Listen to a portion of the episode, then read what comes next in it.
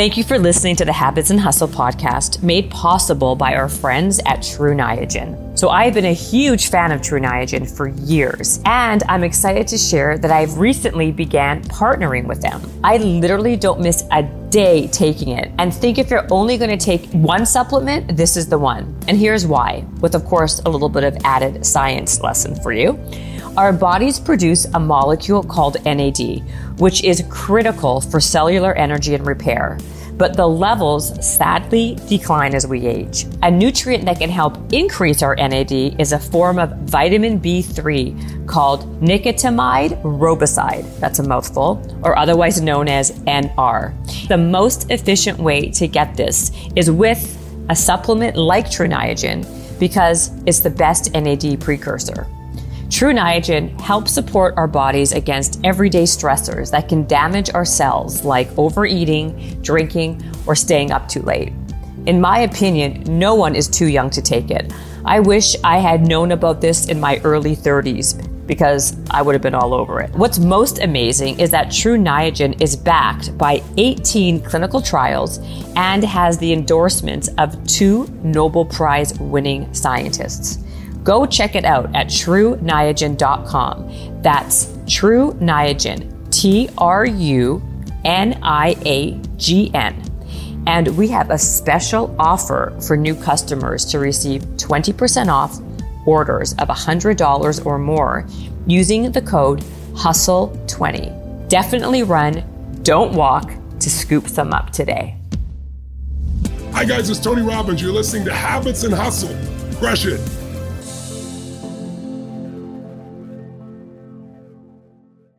Today on the podcast, we have Julie Solomon. Julie is a speaker, a business coach, and the host of the top-rated podcast, The Influencer Podcast. And she's the author of the upcoming book, Get What You Want, How to Go From Unseen to Unstoppable, which I love that title.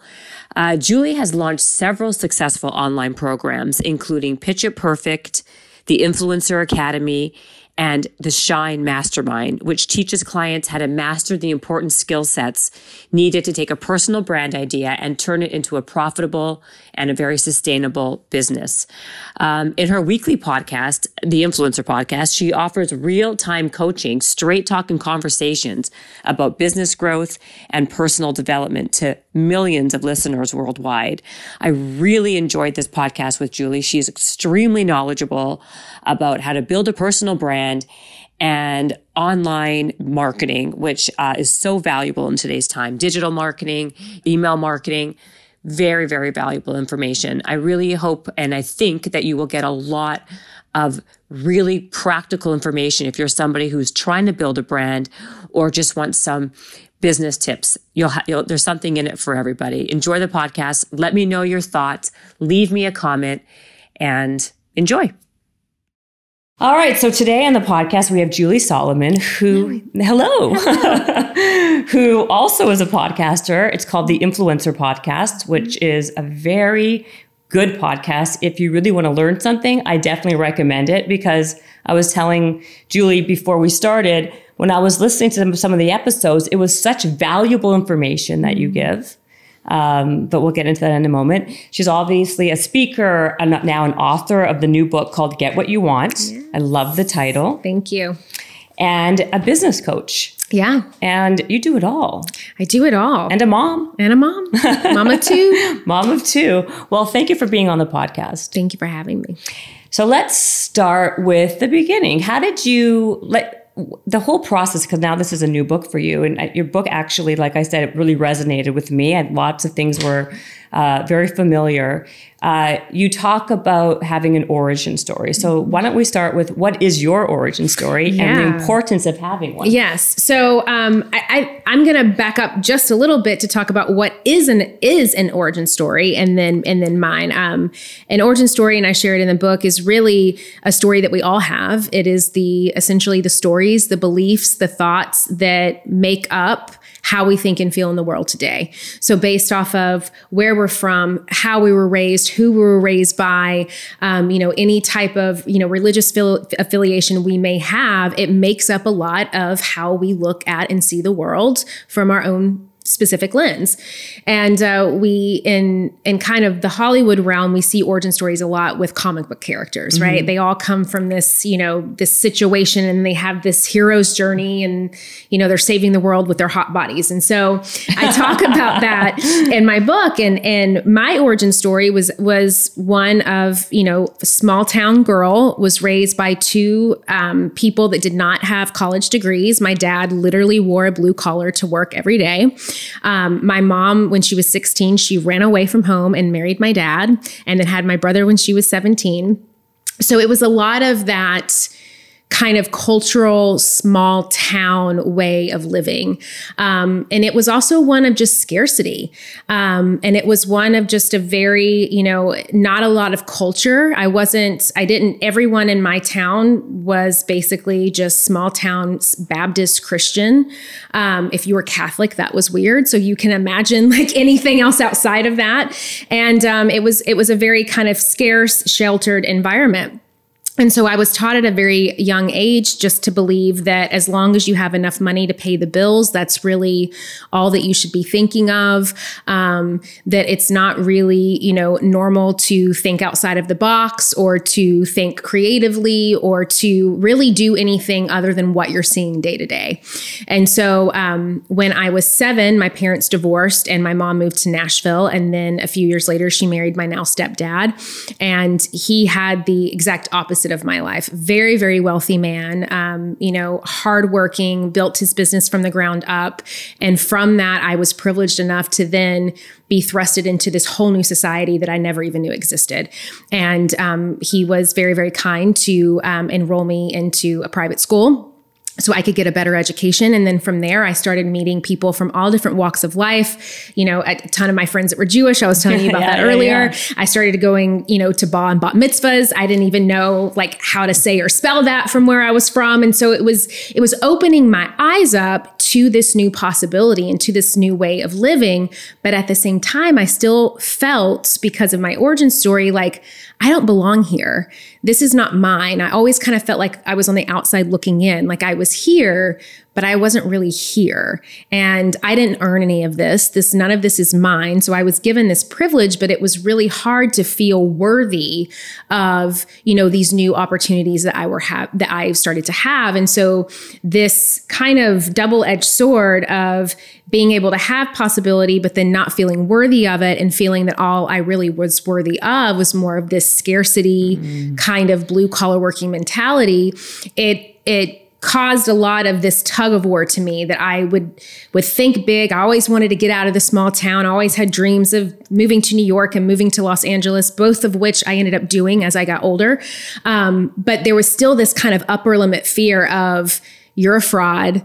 Someone's going to find out that you're not supposed to be here. Who do you think you are? You know, it was kind of that internal dialogue was playing out, even though I was relentless in my desire to want to have something more out of life.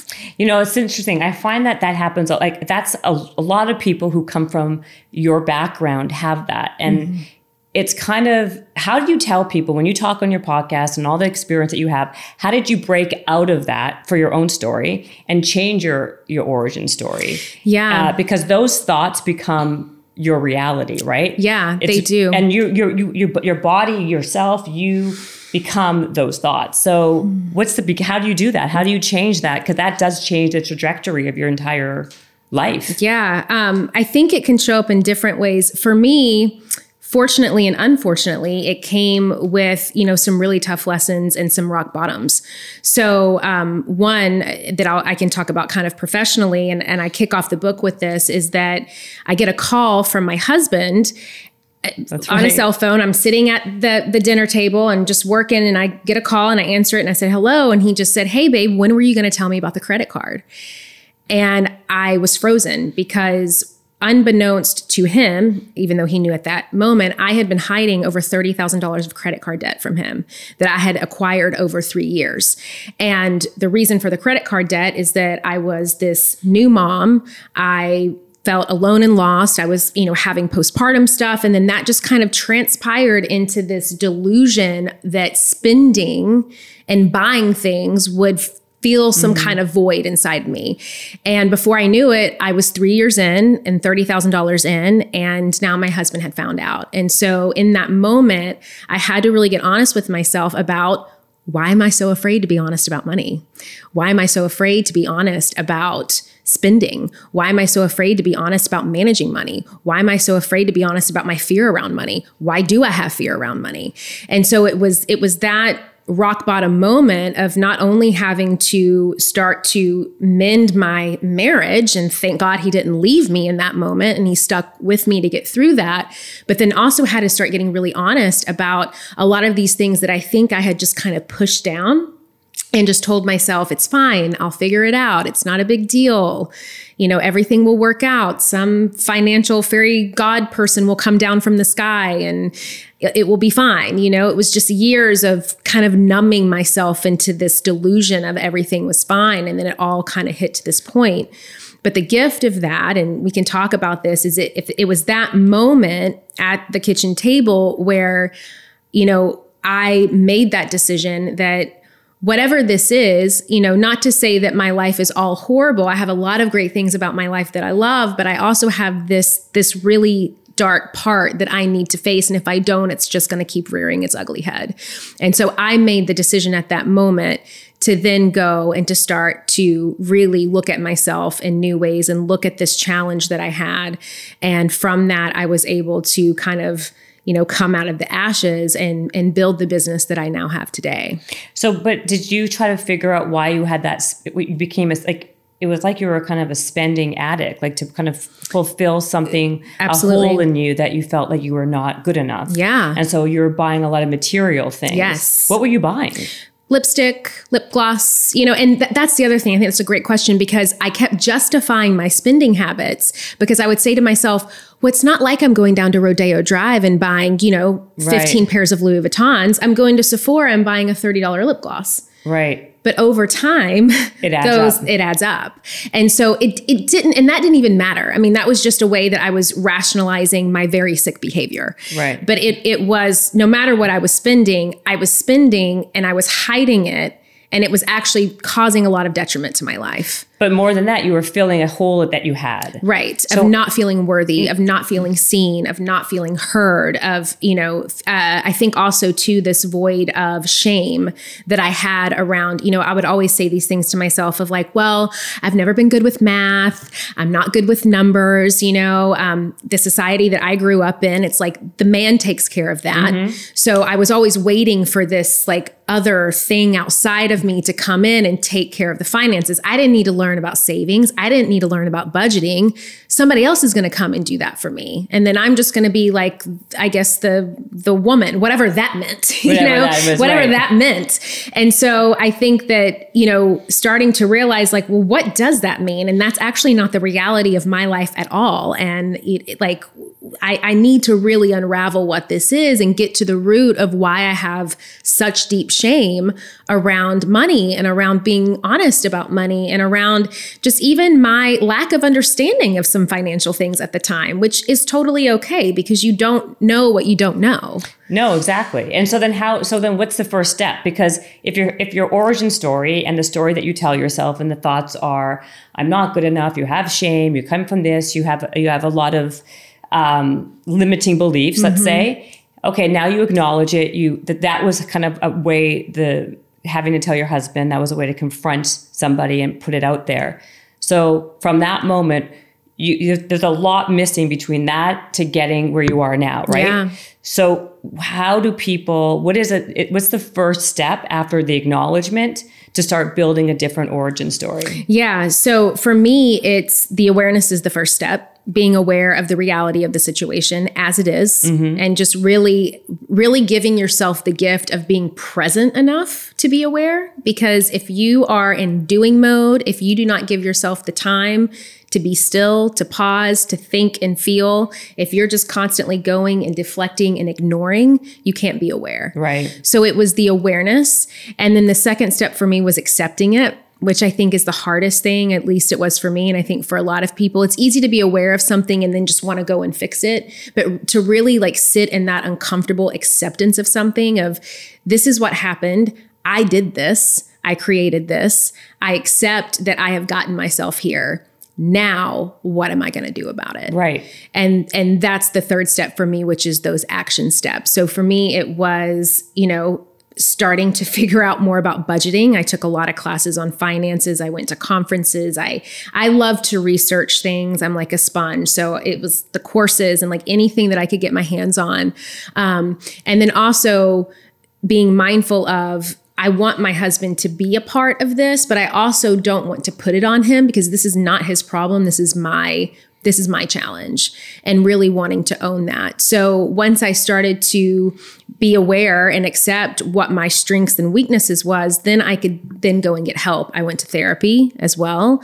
I started to also talk to financial planners and advisors to be like, hey, I'm going to need support along this path. I am not someone, I don't have the learned behavior of properly managing money in a way that I don't overspend. So I'm going to need guidance and support in this way. Not in a way that makes me feel like a financial toddler, but a way that helps me be in support of my goals and where I want to go. No, I get that. So that's kind of also, to me, you're taking action on the behavior, mm-hmm. but still, or are you saying you taking action at all on the behavior is helping repair your belief system and who you are? Yes. Because you're taking ownership, saying this is what I'm bad at. And I'm going to get better at this, to kind of build your confidence a little bit more. Correct. And it's when we allow our origin stories to dictate our lives is when we know that we're in trouble. Right. So for me, it was the awareness of what the origin story was and those beliefs and why, the belief systems that I were having to say, look, the origin, that's past anyways. That is from the origin of my existence. So I see that. Thank you for teaching me what I needed to know. Now you can stay there, and I'm going to create a new story, and I'm going to create a new script. And I believe that when you change the script changes. Yeah. And so that was the gift of me being able through action to write a new story and to set new limits and to create new boundaries and all of those things that came with it that allowed me to live in a more healthy parameter around money. So then after college, because you were a publicist, weren't mm-hmm. you, for yes. music? Yep. Was it just music? Or? Music and books. And music and books, right? And books. Because I saw you like music. I saw Dave Ramsey and mm-hmm. a bunch. Was that in New York then? That was back in Nashville. So I did music PR in New York, and then I did book PR in Nashville. And that was the other thing too. It was like, here I was, working on books about Dave Ramsey, which is all about financial freedom and savings, and that's the irony, yeah, right? Life is like that, though. It is. I mean, sometimes the universe will put exactly what you need right in front of your face, but if you're not aware, you're not going to see it. Exactly. I think also not just to be aware, but be honest. It is to be aware, but being honest with yourself, because mm-hmm. I think people don't want to kind of face reality a lot of times. Oh, yeah. And that's why they're deflecting. And that's why it's being aware of your weaknesses, your strengths. And so are you a person that believes, because there's two different ways of thinking, right? One is to go all in on your strengths and then find someone else to help you with your weaknesses to kind of balance it out. Or I think you are this kind of person, because you just said with the finance, that if you are aware and you know what these weaknesses are, you help lift up those weaknesses to balance out your strengths. What do you is that what you believe? Yeah, I would say so. I believe that if you want to be a leader, whether that's in your home or in a business or whatever it is, there's going to be pieces to that puzzle that even if you're not the person that is in charge of that piece of the puzzle, I still believe that you have to understand it, at least conceptually. Mm-hmm. You have to understand the inner workings of how something works, why it is the way that it is, to get a grasp of understanding so you can be, I believe, responsible and have the ability to respond to things. Now, you don't want me doing taxes, but I can conceptually understand why we're paying the taxes that we're paying. You don't want me, filing your taxes, but I can conceptually understand what my CPA needs in order to file the taxes on my behalf. So you have to and this is what I talk about too. And I think I did a podcast. Was it Patrick, but David? I don't remember, but it was about certain things like being curious or interested. You may be someone who's a total introvert, let's say, for example, but if you're in sales, You have to, if you have to like take that weakness, and you may not be a 10 out of 10, but take that, 2 out of 10 and make it a 4. Right. Right. So you don't have to be like a superstar in these weaknesses, but you at least have to bring it up a little bit more. Yes. And to kind of at least make it manageable, so you can win. Right. Yeah. And it also allows you to understand at a deeper level what kind of support you actually need, which is going to actually help you save time and money in the long run. Before I was aware of certain things, I would just hire out everything because it was just like, fix it, yes. Throwing spaghetti at the wall. I don't want to deal with it. Just fix it. But if I don't understand conceptually what I actually need to meet my goal and reach my goal, then I may be giving somebody a job or a task that I don't even need. I may pay for a coach or a consultant or some kind of freelancer on my team, or hire someone that may not even need to be there in the first place. And you can waste a lot of money doing that. And I have really expensive mistakes on that stuff. 100%. And that's where I think we can set, it's a good segue into, you talk about this too, like creating a blueprint for yourself, right? So if you have a clear mind, you have a clear vision of where you're going. Otherwise, you're just like throwing darts at the wall. Yes. Right? Yes. So then if you're public, so if you're now doing PR for all these different people, how did you ricochet into from being that to where you now, you are a business coach, you have this podcast, which is very, very much about educating and telling people how to build their own brands and business stuff, influencers. Give us the meat before that, you know what I mean? So how did you go from being that PR person and having this blueprint to being this person? Yeah. So around the time that, the money situation happened, and if I can remember, this was probably around 2015. At the same time, coincidentally enough, I was really losing my zest and my love and my passion for the PR work. That industry as a whole was just changing dramatically. Social media was becoming more of a thing. Yeah. I was living in Los Angeles at the time, which was the mecca of... Oh, not New York for the PR? No, I had lived there, and then had moved back to Nashville for some time, and then met my husband and moved to LA. So I had been doing PR that whole time. Who are you working with, by the way? In New York? Yeah. A company called Press Here Publicity. Oh, no, I don't know them. Okay. And then went in-house with Harper Collins and did book publicity and, the early teens. Moved to LA, started freelancing, and I was just losing my zest. And I was seeing that this whole world of influencer marketing and social media and all of that was coming up. And I got into blogging because when I first moved to LA, again, I was alone and doing nothing but spending money behind my husband's back. And so didn't have anything else to do. So I did the one thing that every woman does when she moves to LA, which was start a blog back then. That's what you started with. That's what I started with. What were you blogging about? Motherhood, lifestyle, fashion, just testing things out, whatever kind of felt good at the time. And what was great about that is that I started to, it ended up kind of being a case study of sorts, because the very content that I was creating ended up being the type of content that I started coaching people on a few years later. I just didn't know that that's what was happening. So I was able to quickly monetize my blog because of my experience as a publicist and really understanding the marketing side of things. And so I had women that started coming up to me and saying, how is it that you have just a few thousand followers and you're making all this money, and I have hundreds of thousands of followers and I'm not really making any money? And it's because they weren't looking at the influencer marketing world through that lens. Everybody at that time, they were just more focused on being popular and having a lot of followers. They weren't treating it like a business. Right.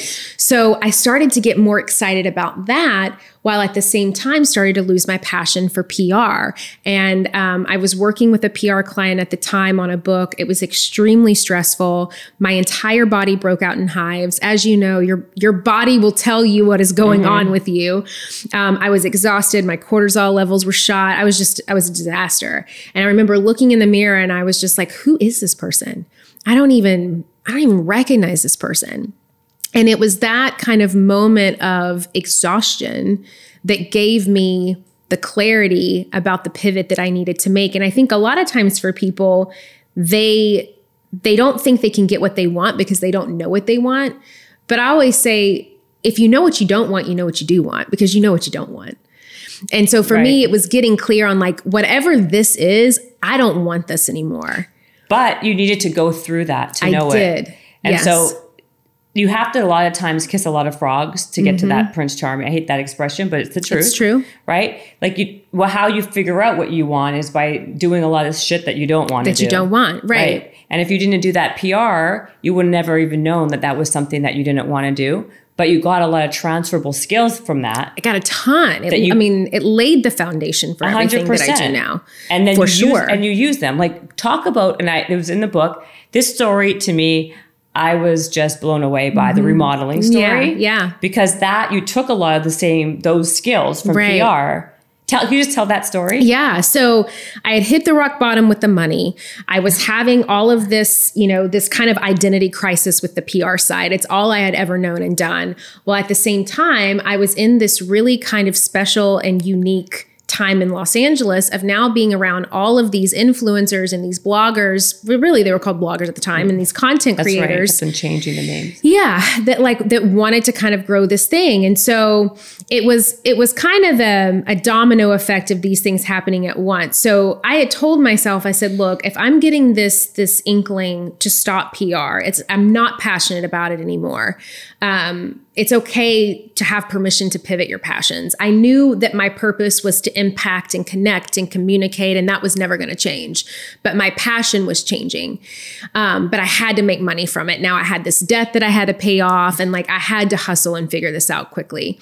So. And you were vlogging and all that blogging. Yes, blogging and doing YouTube and all of that stuff. And so I realized I started to get invited to some blogger events, and there were always brands that were there. And what was interesting was that the majority of the bloggers at the time would just be sitting in the corner, talking to each other or looking at their phone scrolling. And then you would have these brands, and the brands are the money that would be sitting over here and no one talking to them. So just being who I am and with my background, it's very natural for me to go up and start having conversations with brands. And it's all part of marketing and networking. And if you're in sales, you're in sales, whether you want to admit it or not, or believe it or not, this is all sales. All of this. You could sell yourself all day. All day long. And even if you're an entrepreneur, you're a salesperson. Yes, you are. And so people don't like that name, but that's what it is. But it's the truth. Yeah. And so I just started to say hi and connect and build relationships with these brands. And then I would say, hey, I have an idea. I would love to create content for you. I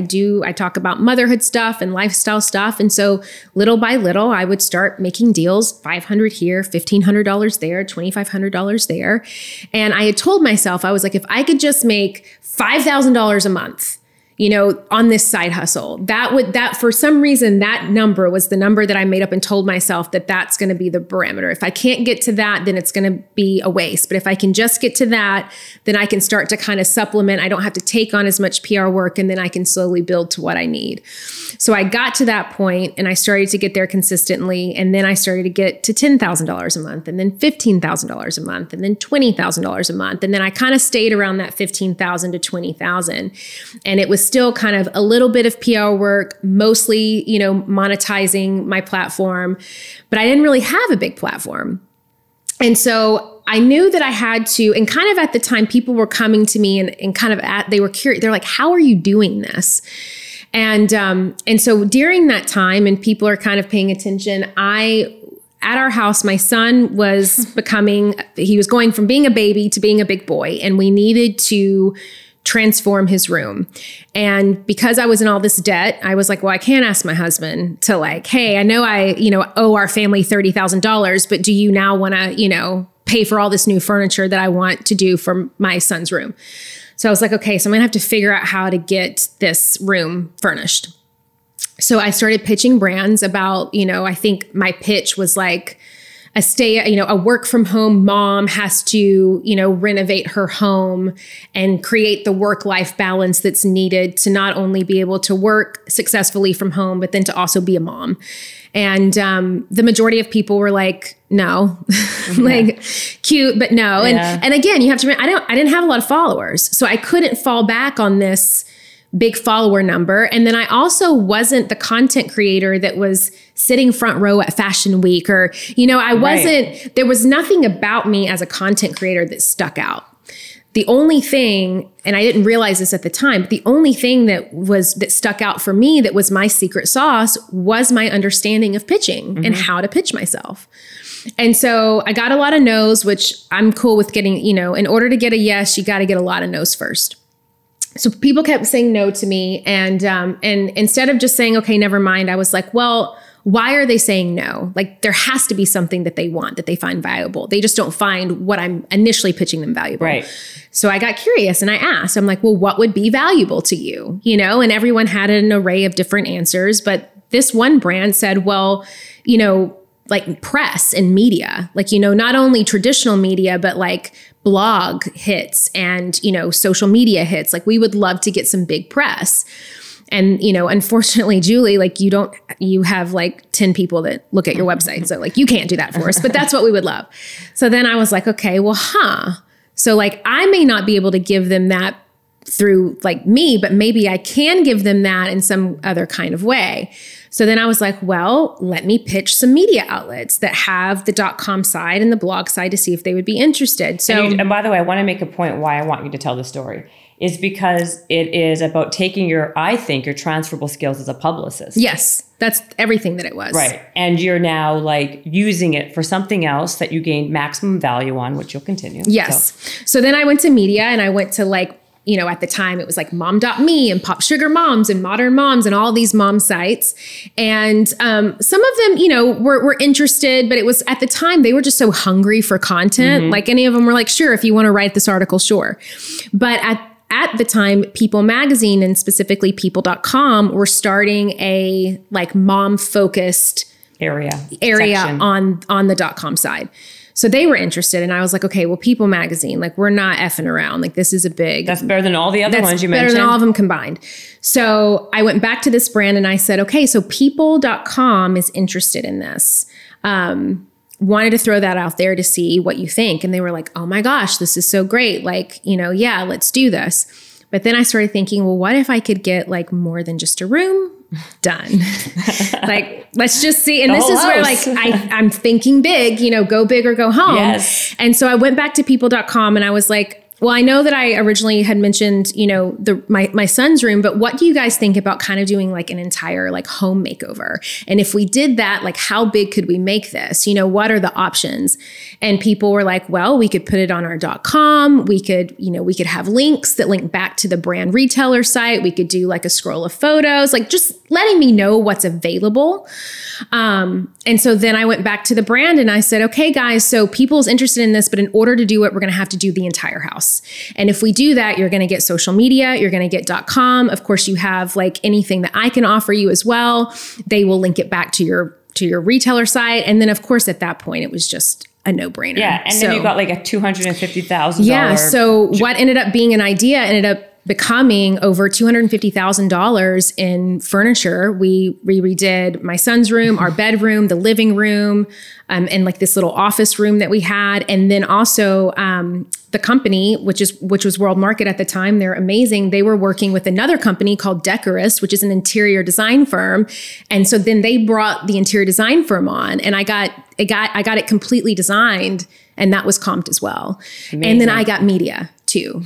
Amazing that they didn't like, because what could have happened too is they'll be like, this is a great idea. Let's find someone who's a bigger influencer or a celebrity and just put it in there. Well, that's ended up, I was the first person to ever do this. So if you look back now, that's what we did this together. And then they were like, oh, this is amazing. So then they started going Decorist and World Market. They started going after all, like the people from The Bachelor, The Bachelorette, like so a lot of big reality stars have now done this very formula that I didn't even know that I was creating, but because I was the first, I set the tone for the whole thing. Yeah, amazing. And at the time that really, it goes to show that just people weren't thinking in that way. And as you said, with my skill set of pitching, I didn't even know another way to think. That's the only way that I knew how to think when it came to marketing.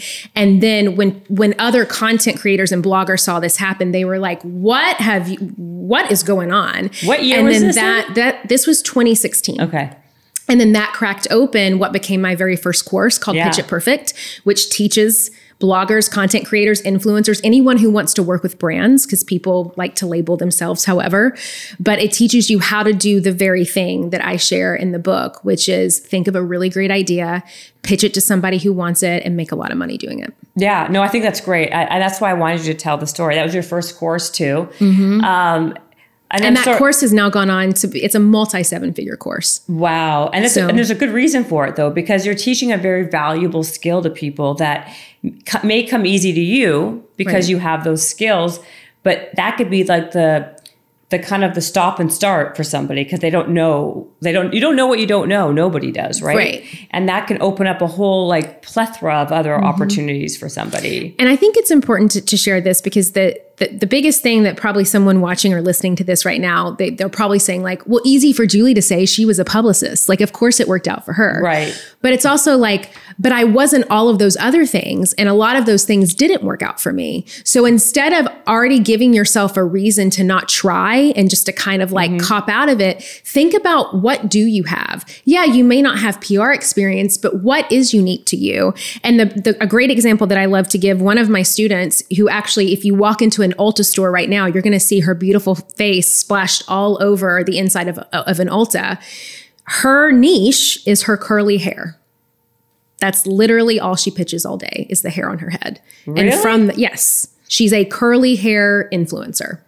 And she gets every deal, every curly hair product deal, it's going to her. And she was the first of the kind to think about using her curly hair. So now there's this whole niche of curly hair influencers that work with all of these brands that are targeted for curly hair. And so I think that's important because it's literally the hair on her head.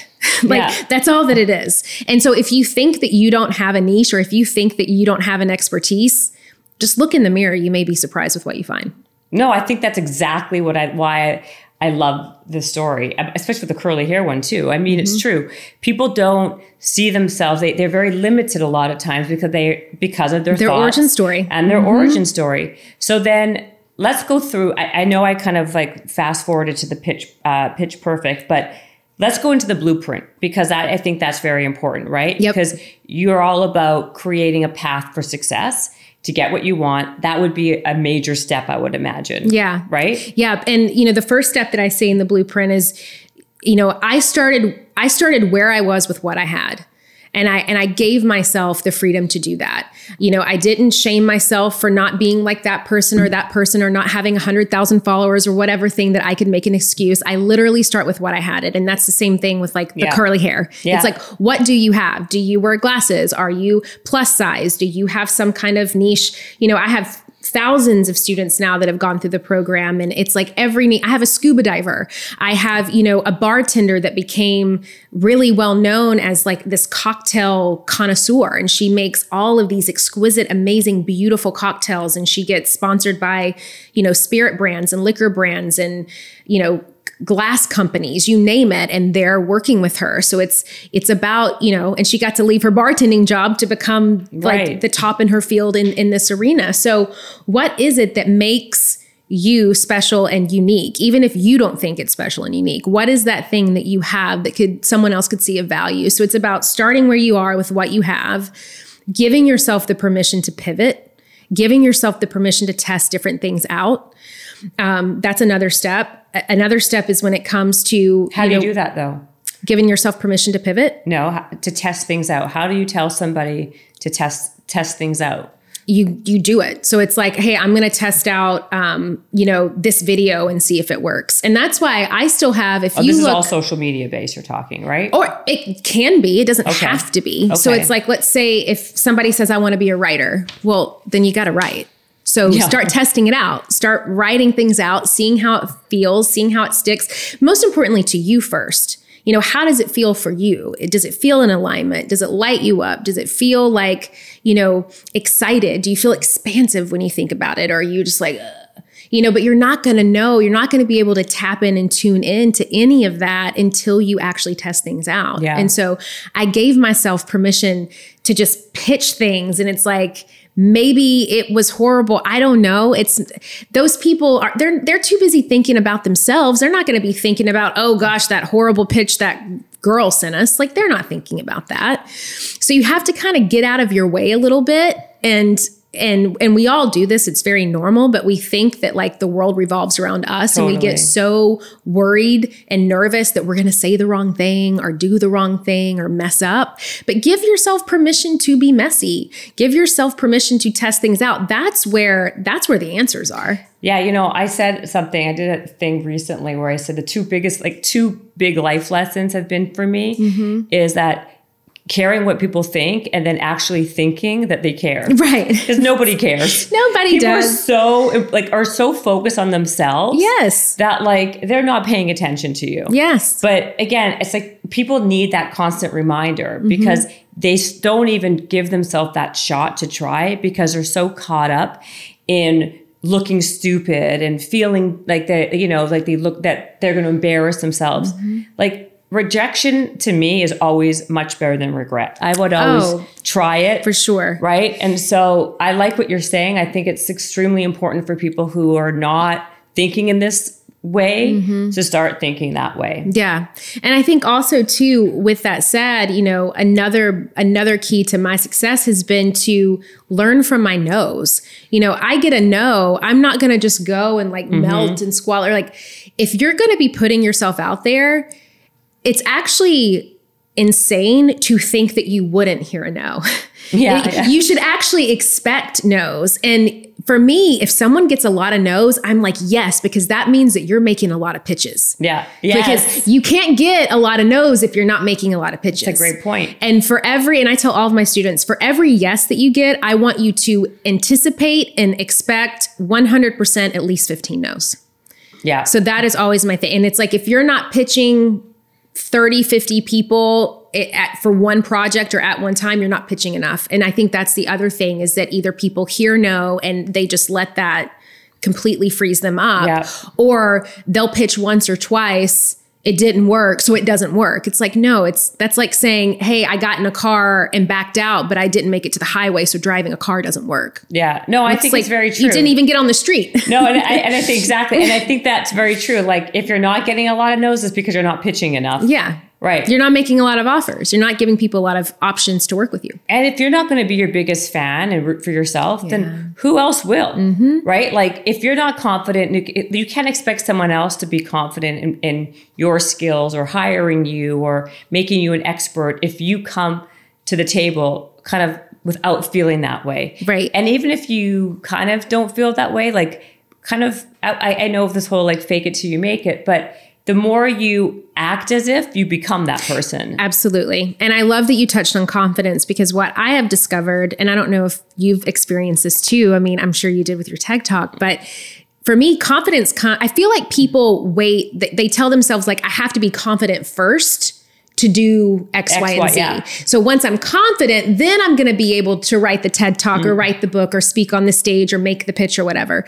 But for me, I've learned that confidence actually comes from clarity, and clarity comes from the action of testing it out and trying it. I agree. I'm sure that you speaking on that TED Talk stage gave you a lot more confidence than you had before you walked on the stage. Yeah, 100%. And I think, I was very, by the way, super, super scared. Of course. My biggest fear, I hate public speaking, which is why, and I got it very differently. They came to me versus me having to apply. And, for a very brief moment, I was going to say no because it was so scary for me. The idea is very fearful of public speaking, but that's why I said yes. And I went on that stage very, very fearful. But that's sometimes how you get over your fear is by actually putting yourself in the fire, right? Because nothing's ever as bad as you think it's going to be. Right. Right? You think, oh my God, this is going to happen. But it's always worse in your head than what it really is. And then you finish something and then you're like, wow, I actually did it. Wasn't that bad. And that action is momentum-based, and then that builds on confidence. People are not going to be confident by sitting on their couch eating bonbons, watching Netflix. and thinking that, oh, it's going to come to them one day. Mm-hmm. It doesn't happen that way. It doesn't. And also looking outside of themselves. Like, I can't tell you how many times I'll have a student who's kind of more new to everything. And, you know, I can tell that she doesn't have the confidence yet because she's afraid to try. Right. And she's like, Julie, do you have any, you know, programs or podcast episodes, or can you like direct me to somewhere on Google where I can figure out how to be more confident? And I'm like, girl, confidence is an inside job. Yeah. Like, no, I don't. And I'm going to put this back on you that as much as you try to look outside yourself to find it, it's not going to come until you put yourself in the fire to take that action and to remind yourself, oh, wow, I'm still alive today. I didn't die. This is great. 100%. I think also now the word confidence is being used so much. Mm. And there's always like, there's confident podcast, there's confidence this, there's confidence that. And the reality is exactly to what you just said is what I say, which is, don't look outside, because mm-hmm. you have the power to be your own confident person by just doing shit. Right. You know, that's the best way. Like, there's no like magic pill. There's no like real formula, but like you doing creates confidence. Yes. Period. And even the word, it's like confidence. It's like you confiding in yourself for the answers and for the guidance. Absolutely. So now I'm missing where I was going to go with this though. You were talking about the blueprint and so continue with that, because that's very important to getting what you want. Once you have the blueprint, then what do you do? Then you can start putting it into action. And so you've given yourself permission to go for it. You're testing things out, you're opening it up. And then at that point, it's about making the offer. So whatever offer, and this could be something, it's like, even if you're just a stay-at-home mom, we're always pitching something, whether we realize it or not. Right. We've got to pitch our, children on what we want them to eat for dinner. We've got to pitch our husband on what television show we want to watch tonight. We're always in that mindset. So like, you could even test it out at home first. Just try, just kind of try out. If you're wanting to make an offer out in the world, start small. Make an offer to your husband and see what happens. See if you can end up getting what you want in the process of collaboration and negotiation and, putting it out there. If he says no, okay, you can wait, you can pivot, you can try to ask the question in a different kind of way. So I know what I was going to ask you after that was the resistance part, kind of on that whole like dovetailing off of that confidence thing a bit. You call it something in your book, resistance. A resistance spin. Yes. Yeah. What is that? Yeah. And why? And like that happens, I'm sure. So let's talk about that. Yeah. So a resistance spin comes up that, and it kind of has to do with whenever we are expanding out, whenever we're trying something new, or whenever we are growing to a next level. So this is whether you're starting out or whether you've been doing what you do for a while, but you're going to that next level, you're always going to have a full-on identity crisis. So it's like you kind of have to plan for that. You have to plan for the anxiety, the fear, the like, oh my gosh, what am I thinking? What am I doing? Now, you kind of have two choices at that point. You will start to try to resist, because that's the natural way that the brain wants to try to keep us safe, is by like, nope, we can't do that. That's dangerous. That's new. That's big. Let's stay small. Let's stay safe. And so you can go into the resistance spin where you just keep resisting any kind of support, opportunity, new ideas, new possibilities that come your way. Or you can be aware of like, oh, I see it. I'm having a resistance spin. I'm just in the spin. It's something that's kind of happening to me right now, but it's not necessarily real.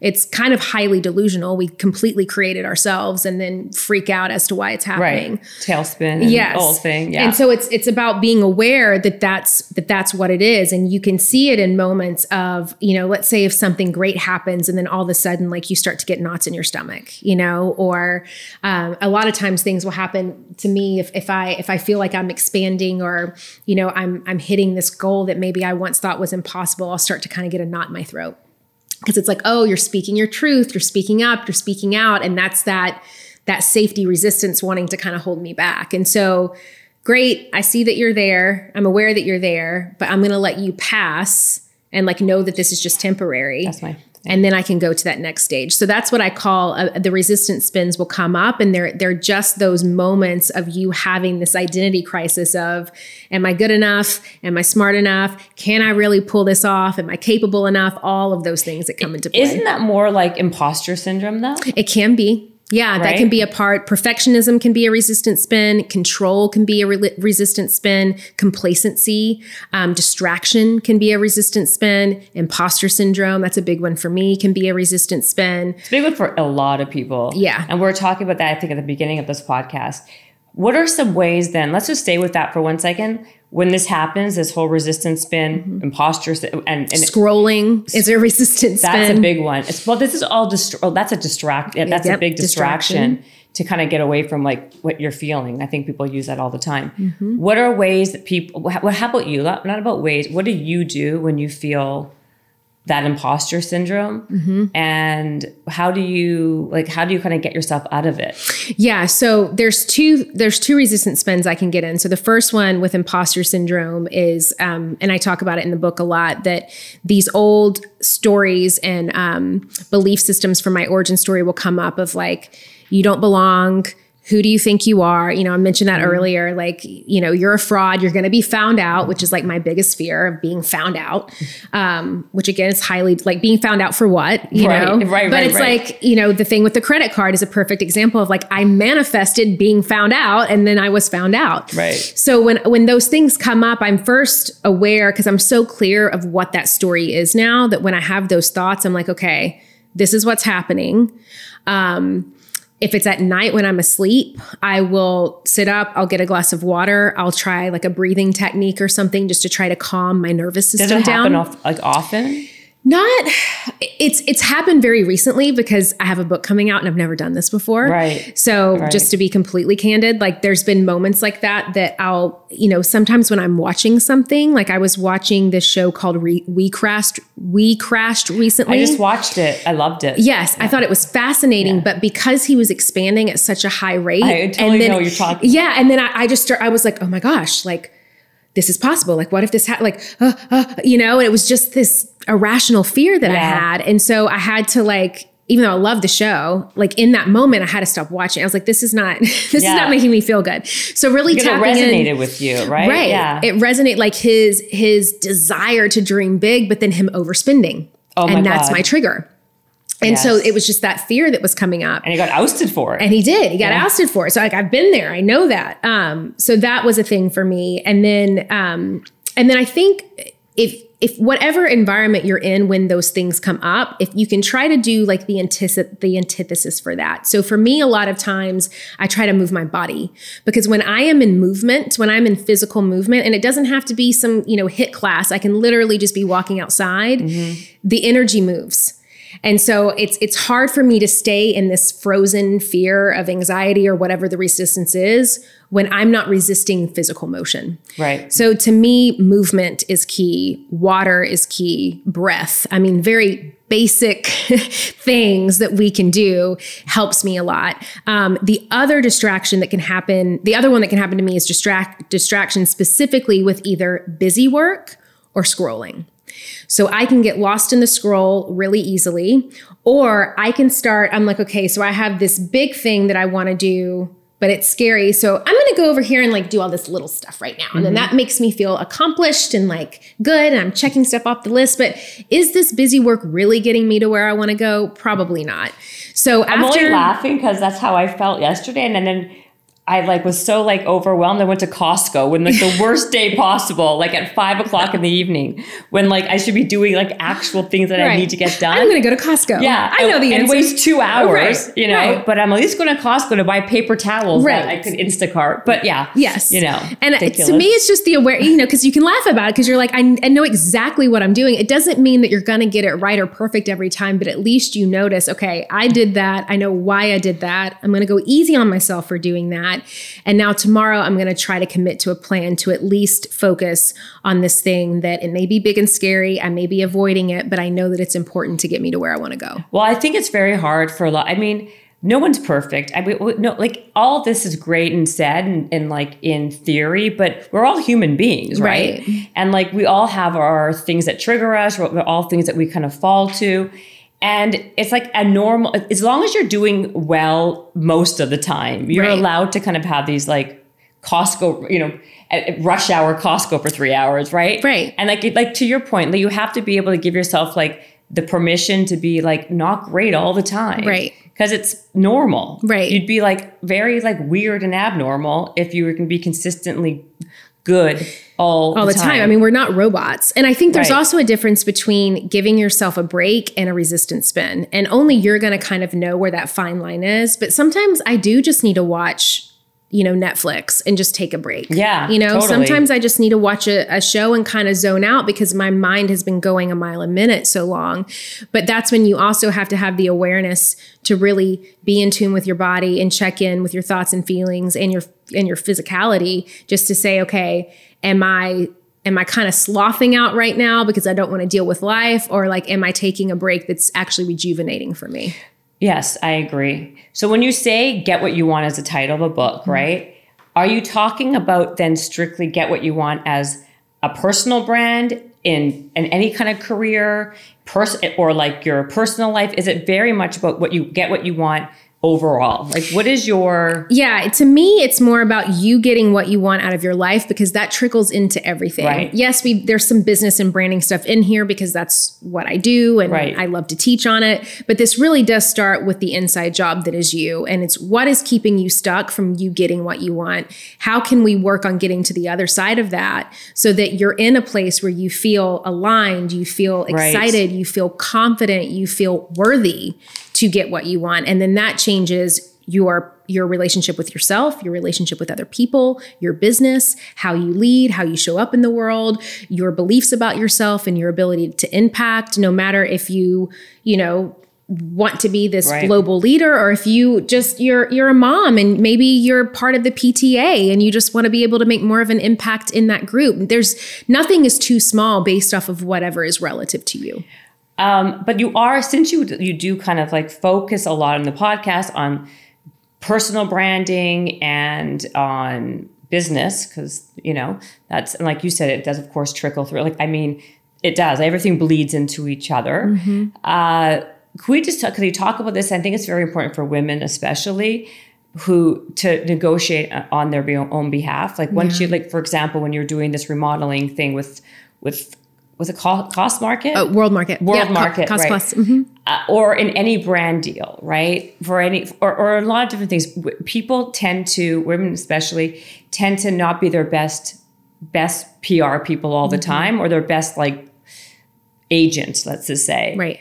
Can you talk about some ways and strategies that people can become better at negotiating for themselves? Yeah. Because I think that would be very helpful. Yeah. You bring up a great point because I think for a lot of women, we feel that negotiation is sleazy or slimy or salesy. Heaven forbid we sell anything. Right. So we have this very negative kind of connotation. But honestly, when you think about it and maybe think back into your own life, really anything that you've negotiated, you know, it probably hasn't been sleazy or slimy. You know, it does come from an authentic place because most people are not sleazy and slimy. Most people want to, you know, do the best that they can and be the best that they can and really come from a service-based place. So if that is you, which I'm sure it is for anyone that's listening to this, I have this kind of magical question that through my years of negotiating things for myself and then just teaching the art form that is negotiation, this is a magic question that really opens up the possibility to negotiate, which is just negotiation is nothing but just a compromise of like, hey, how can two people kind of meet and agree and everybody win? So the question is, what would it take? That's it. What would it take to do this collaboration with you? What would it take for us to go to the movies? What would it take to get that new puppy that I want to get? What would it take to buy this house? What would it take to meet for lunch tomorrow? What would it take?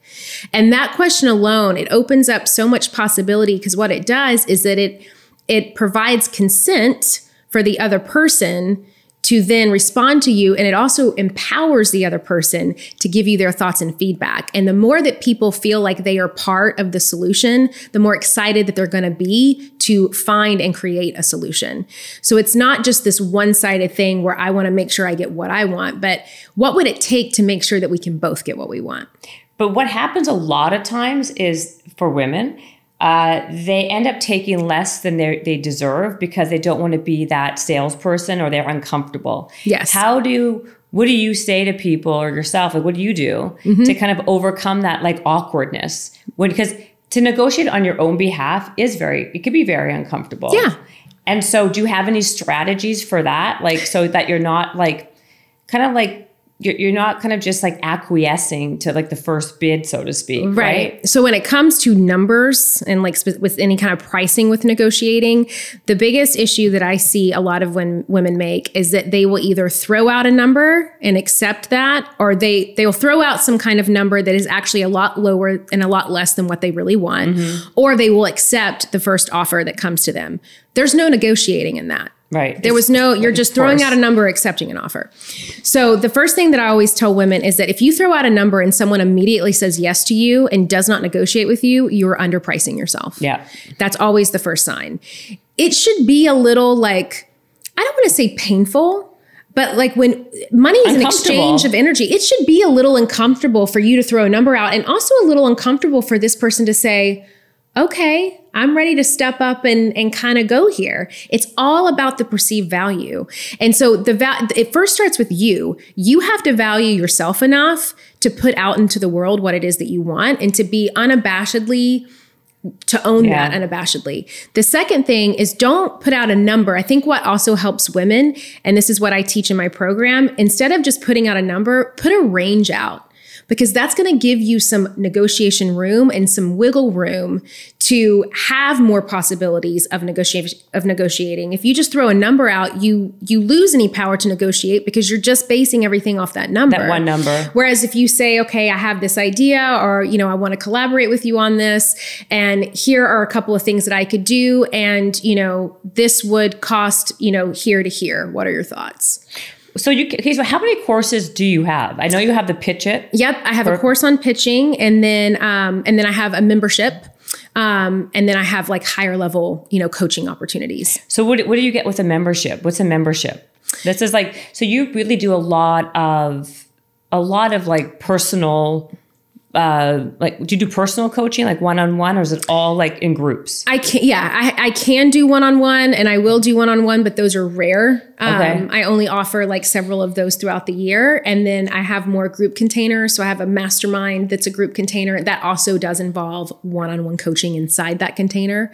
So it's a group gathering, but then you get one-on-one coaching in there. So what's with these masterminds? I know a bunch of people love these masterminds online. That's what I was going to say. You do a lot of online marketing. Yes. Like that's really what I think. Is that your sweet spot? Yeah. Yeah. Everything that I do is online. It's all online marketing. So like, you know, and I didn't even get into, so you're very good with like giving people the tools to build their personal brand. So when this whole get what you want situation, it's really great for that. Like you're really, really lining up the steps, the formula that you need to build these things. Because people don't, there's a lot of like, people think, oh yeah, you just do this. Well, no.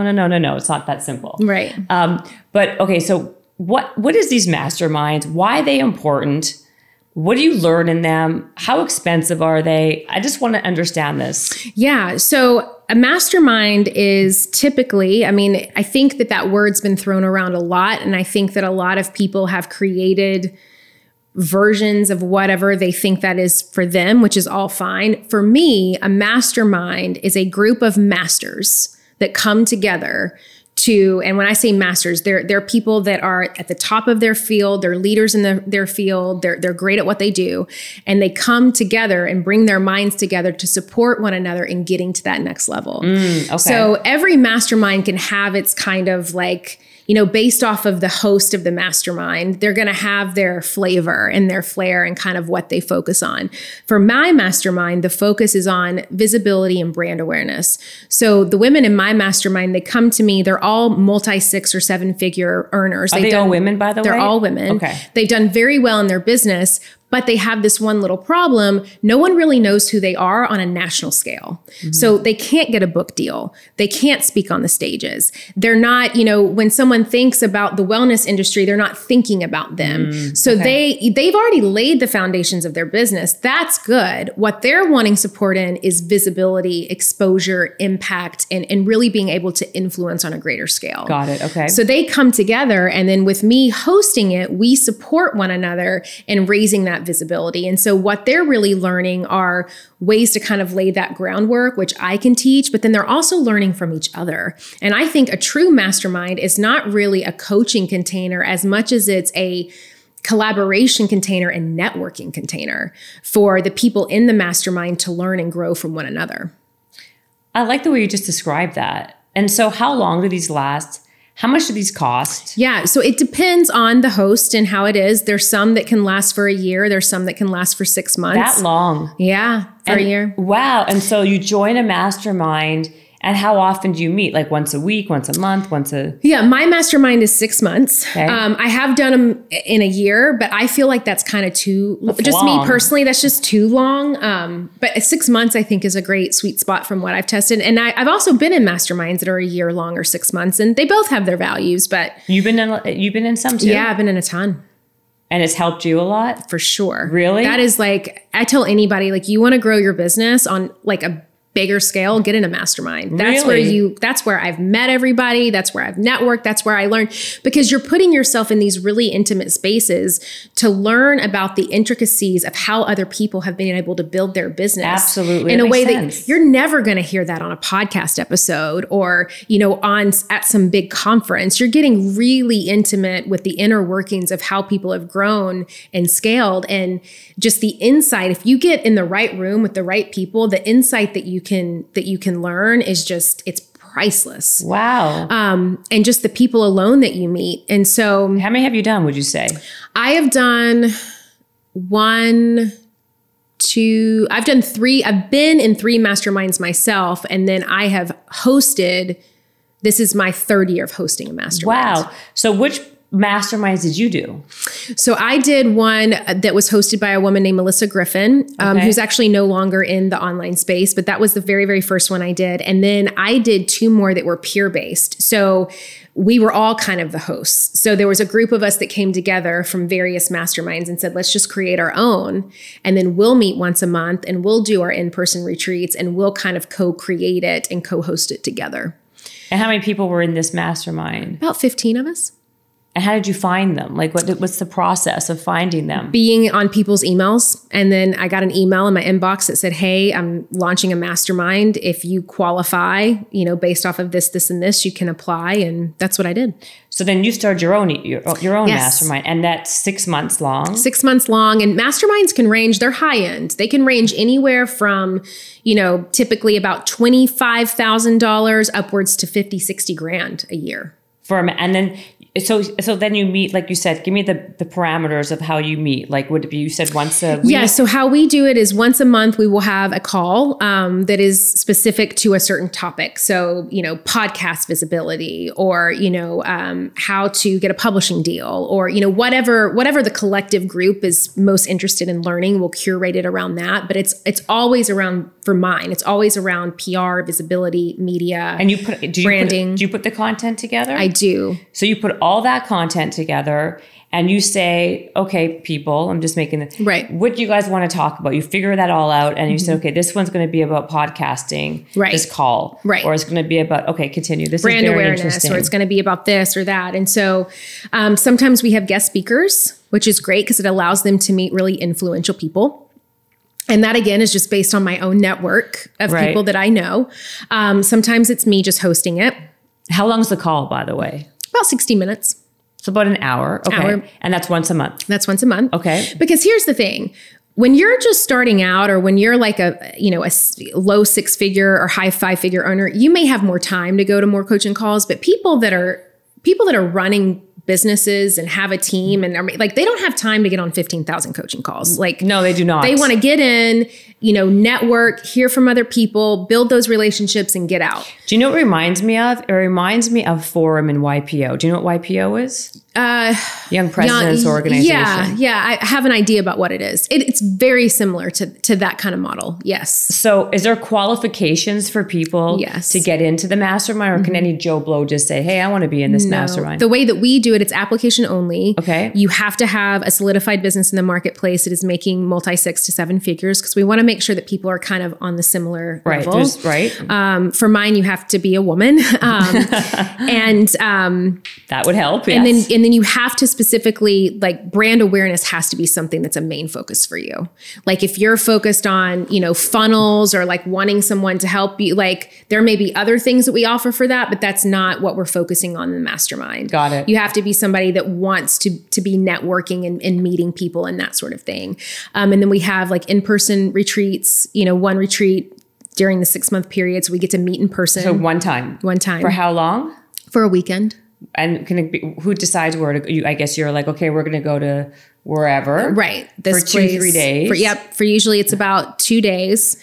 And then one day is typically, you know, us kind of deep diving, working together on stuff. It's also great because it gives women time and space to like not be distracted by life and kids and everything else. Like, you're really giving yourself this time to be here, to work on your goals, to work on your vision, to meet other people.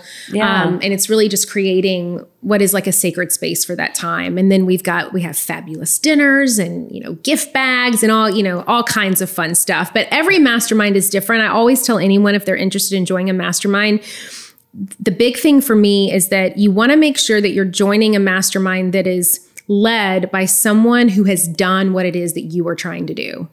Yeah. They don't just talk about it, but they've done it. So if you want to write a book, go be in a mastermind by someone who's actually written a book. Absolutely. If you want to speak on a stage, go be in a mastermind with somebody who's spoken on stage. If you want to launch a successful podcast, go be in a mastermind with someone who has actually done that. I think a lot of times people get burned in masterminds because they join these masterminds that either the format's not right for them, or, you know, the leader isn't the right person that they needed to lead them. It doesn't mean the leader is bad or wrong or anything, but it's just that not right for what they need. So that's always the big thing for me. You want to make sure that the person has done what it is that you're trying to do. And then you want to make sure that the container and the way that it's set up actually lends to support for you. So it's like, how many coaching calls do you have? You know, how many in-person retreats do you have? Like, do I have the space and capacity to show up for these things? Is this important to me? You know, what do I really want out of this experience? Also size. So far we got one call a month, one retreat for a couple of days. What else do you get for the mastermind? In mine, you do get access to once a month, 20-minute private one-on-one coaching calls. I have team members on my team that are coaches. And so those are for just like, again, the resistance spins, any kind of just like mindset, like, oh gosh, this thing happened and I can't seem, get on those calls with, you know, Renee and Becca, who are amazing coaches on my team. They will support you through that process and kind of any of those triage moments that you can have. And I think that's important. And, you know, some members take us up on it. Some members never do them. You know, it's just really just there if you need it. And then they also we use Slack. So they get Slack access to a private Slack channel. To all of them together. All them together to talk. We also... How many women did you say go into... It's usually between about 12 to 18. Last year we had 18. This year we have 14. That's still a lot though. It is. Yeah. It's manageable. I think that if you start to get over 20, that's when it becomes more of like a YPO situation and not really more of an intimate setting. Well, YPO is chapter based. Right. And then in that chapter, how it works is you have forums. Right. And people break out into their forums and you become very close. With your forum. With the forum. Right. Not so necessarily the chapter. And the forums are usually like 6 people. Right. 7 people. Yeah. But it's very concentrated. It's like 4 hours. Or more every 3 weeks, let's say once a month, or I can't remember how much, but, and there's very, very particular like guidelines, and you cannot, if you cannot miss it or you get kicked out, you cannot do this, you can't answer your phone. I mean, and it's very concentrated for people. Right. So that's why I was curious. It seems similar in the sense of like-minded people who are the same level in terms, like people who are in the same ilk success-wise. Right. Not the same industry necessarily. Not the same industry. But, you know, we've got people, we have online coaches. I have a dairy farmer in my mastermind. Wow, really? I have a cattle rancher. Yeah, they know each other and they're launching this podcast together, but she's like the top cattle rancher and then the other one's the top dairy farmer in their space. And they want to build more awareness for the agriculture space. That's great. And then you come up with all the content for the call. The content, the container, how it's modeled, how it's shifted. And I also too, we're not as structured, like with what you were just mentioning. If someone can't make a call, I'm not kicking them out. Like I let... You're adults, like this is here for you. If you know, you kind of, you get what you put in. So, you know, we do have certain members that they're not going to miss a call. And that's how I always was in a mastermind. Like if I'm investing that kind of money, right, I'm not missing a call. I'm not, but then you have other people that are like, whatever. Yeah, I'm good. I got what I need. I'm going to go back and kind of do my thing. I'll see you guys soon. And it's nothing personal. Everyone just does what's best for them. But on a call, if you're leading the call, do you guys all have like an itinerary that you guys are following? There's kind of a topic or theme for that call, but there's not an itinerary. And people ask questions and talk amongst each other. So which, are you more of a moderator? A little bit, but I also guide the conversations, and I'll, you know, if someone asks my opinion, I'm a coach. So if someone needs to be, I'm not going to be like, I can't coach you right now. Right, you know, it's like, I will definitely give perspective, give feedback, coach, but then we also lean on each other for the support too. So you find obviously a very big value in doing these things. So. 1,000,000%. I mean, wow. Okay. So I don't even know how long this podcast has been going. I think I've covered like everything and then some. I was going to ask you all about like email marketing and all this other stuff, but God knows how long has it been? It's been an hour and 15 minutes. Oh my God, Lord. I'm so sorry. I'm like going on and on. Yeah. I mean, I think we can, if you want to touch upon the importance of like when you build, like what I was saying to you earlier is that when you build personal brands, like a lot of people are missing very like key components. And when I was listening to your podcast, you had someone on that you guys are talking about email lists and the importance of building this. If you want to build a personal brand, we don't have to spend a ton of time on this, but let's just touch upon it because I know how I found value in it. And if people are listening to this and they are trying to build their personal brand and they're trying to get what they want, and they want to, you know, they want to be able to kind of self-actualize, this is a very big piece of it. So can we just touch upon that quickly? Yeah, you know, email marketing is a huge part to brand awareness for various reasons. But I think for the main reason is because when someone subscribes to your email, they are raising their hand to say, I want you to email me. I want the content that you're creating. I want you to come into my inbox, which is a very intimate and private space. To get access to someone's inbox is insanely valuable, way more valuable than a social media engagement followers could ever be. Right. And so that's really the importance that I think that for someone that, you know, that wants to, and it's about getting clear on what you want to do. If you want to write a book, if you want to create your own products or services or offers of any kind in the future, if you want to speak on stages, if you want to be able to target your ideal audience in a more engaged and impactful way with the hopes of converting into something, then you absolutely need an email list. And so that's why email lists have been around for ever since email has been around. They're not going anywhere. And that's why I wanted to bring it up, the conversion is super high with an email list versus focusing on just using social media platforms. Correct. Because that to me is a fickle business. You're relying on like Mark Zuckerberg or whoever it is to change that, and then you're kind of screwed. Yes. So you have to take ownership in your stuff. And that's why when I listened to that, I was like, you know what, this is I'd like to just even talk about it just a little bit because it is really important. If you're selling anything, if you want to have a voice or connect to your audience. Yeah. It's super important. It's super important. And it's kind of what I was saying about earlier. Even if you're someone who you don't manage like the inner workings of setting your email, you know, marketing campaign up, or you don't manage the day-to-day of the back end of it, you at least need to understand it conceptually. You need to understand how it works, you know, what's the strategy behind it, how it's going to work to help you get your goals, and how you can better improve on it.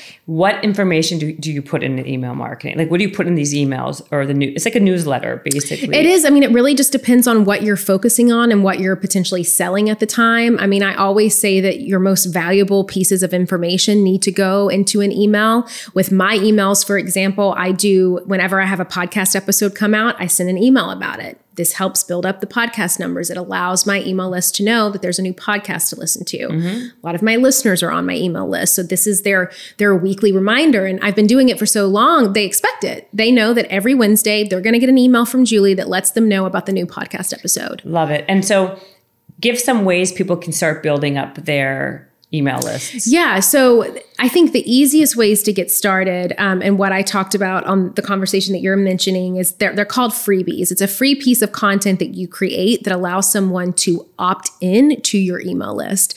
That is typically the lowest barrier of entry and the easiest way to start building an email list. You want to create quality freebie, quality free content that's going to make someone be interested to opting in to receiving more. And you want to do it in a way that that content, it's not just some random piece of content that you're creating, but it actually, that content actually relates back to the services, the offers, the podcast, whatever it is that you have that you're wanting to generate more traffic, awareness, conversion from. And so, by the way, you really are like an expert in all online, anything online marketing, really. Been doing this for a long time. You're like a wealth of information, I swear. So you have to write a newsletter, and you put whatever information in there. How do you get people to open that letter, the newsletter? Because I think a lot of people don't get that open, right? Yeah, I mean, you can do your best with making sure your subject lines are attractive, with, building that know, like, and trust over time. But, it's really... they've got to be interested in opening it. And so those were kind of, I think, the two key areas. Your subject line is juicy enough. Are they just like you a lot that they're opening your emails? How did you get your podcasters to get onto the email list? I created freebies. So at the end of every podcast episode, if you wanted X, Y, and Z, head over to this link and get this freebie. And then that's how you can build the list from that. What kind of freebies did you give away? Whatever the episode topic generally was, since I'm so education-based, a lot of what I teach are strategies or tips checklists or how-tos. And so if somebody wanted to take that content with them when they left the show, they could, download it in a freebie form. Amazing. Julie, I really enjoyed this conversation with you. Thank you for having me. It was great. I learned so much, and I loved your book, Get What You Want. Thank you. Yes. You're welcome. And you can get it wherever you love to buy books, wherever books are sold, it's going to be there. We also have an Audible, which I recorded, and I highly recommend for anyone who maybe you don't like to read books, but you like to listen to books, which I know a lot of podcasters do. You can definitely check it out on Audible. It's also great to kind of the way that I love to learn, because there's a lot in here. At the end of every chapter I have, it's like basically, where you can write in it. There's a lot of like workbook and how-to stuff in here. You could listen to it and then write it at the same time. That helps me kind of learn. I love that. There are a lot of exercises. It's very actionable. And you did a great job with it for your first book. And it's very well done. And like I said, it's very, I like it because it gives people very much like actionable ways to kind of do what they need to do to be successful. It's not just a bunch of like blah, blah, blah. Be yourself. Be yourself. Exactly. Exactly. You are enough. Right. So be authentic. Exactly. If it was that easy, then none of us would be here. Exactly. Well, thank you. Where do people find you? Just on Instagram? Yeah. So I tend to hang out most on Instagram. It's at Jules, Juls Solomon, Solomon. And then juliesolomon.net is my website where you can find all the other information. And then, of course, The Influencer Podcast, wherever you listen to podcasts. Thank you so much. Thank you. Habits and hustle. Time to get it rolling. Stay up on the grind. Don't stop. Keep it going. Habits and hustle. From nothing into something. All Out. Hosted by Jennifer Cohen. Visionaries. Tune in. You can get to know them. Be inspired. This is your moment. Excuses. We ain't having that. The Habits and Hustle Podcast. Powered by Habit Nest. This episode is brought to you by the Yap Media Podcast Network. I'm Hala Taha, CEO of the award-winning digital media empire, Yap Media, and host of Yap, Young and Profiting Podcast, a #1 entrepreneurship and self-improvement podcast where you can listen, learn, and profit. On Young and Profiting Podcast, I interview the brightest minds in the world, and I turn their wisdom into actionable advice that you can use in your daily life. Each week, we dive into a new topic like the art of side hustles, how to level up your influence and persuasion, and goal setting. I interview A-list guests on Young and Profiting. I've got the best guests, like the world's #1 negotiation expert, Chris Voss, Shark, Damon John, serial entrepreneurs, Alex and Layla Hermosi, and even movie stars like Matthew McConaughey. There's absolutely no fluff on my podcast, and that's on purpose. Every episode is jam-packed with advice that's going to push your life forward. I do my research, I get straight to the point, and I take things really seriously, which is why I'm known as the podcast princess and how I became one of the top podcasters in the world in less than 5 years. Young and Profiting Podcast is for all ages. Don't let the name fool you. It's an advanced show. As long as you want to learn and level up, you will be forever young. So join podcast royalty and subscribe to Young and Profiting Podcast, or Yap, like it's often called by my Yap fam, on Apple, Spotify, CastBox, or wherever you listen to your podcasts.